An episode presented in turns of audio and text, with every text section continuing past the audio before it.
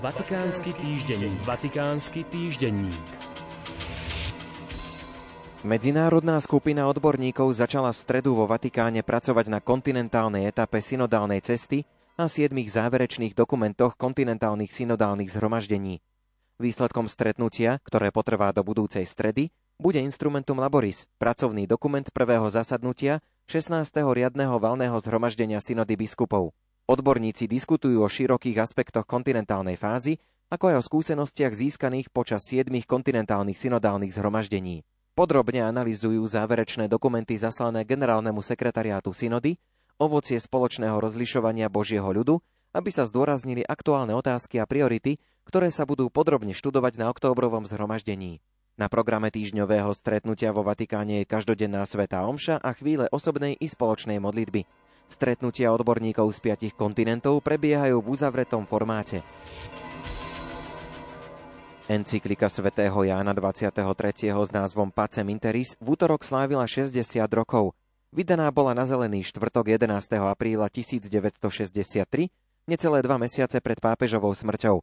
Napísali ju 6 mesiacov po začiatku druhého vatikánskeho koncilu v zložitej medzinárodnej situácii, akou bola karibská kríza, reálna hrozba jadrovej katastrofy či výstavba berlínskeho múru. Jej odkaz je stále aktuálny. Pápež František veriacich pozval prečítať si ju a dodal Modlím sa, aby sa ňou hlavy národov nechali inšpirovať pri svojich plánoch a rozhodnutiach.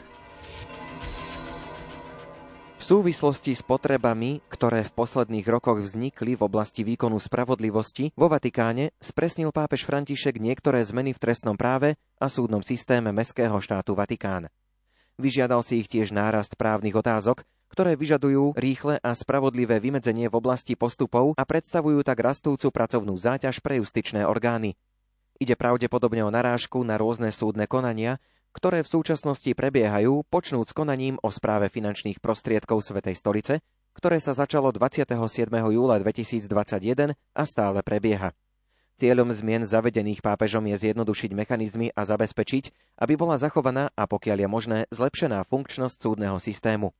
Medzi novinky patrí presnejšie vymedzenie vyšetrovacích a žalobných funkcií úradu promótora spravodlivosti, ako sa hovorí vatikánskemu prokurátorovi, a možnosť doplniť trojčlenný senát o ďalšieho zástupcu, ak jeden z jeho členov odstúpi. Reforma súdnictva tiež stanovuje možnosť, aby pápež vymenoval podpredsedu Vatikánskeho súdu, ak súčasný predseda odstúpi, a zrušenie nutnosti prítomnosti aspoň jedného súdcu v Senáte na plný úvezok. Vatikánsky týždenník. Vatikánsky týždenník.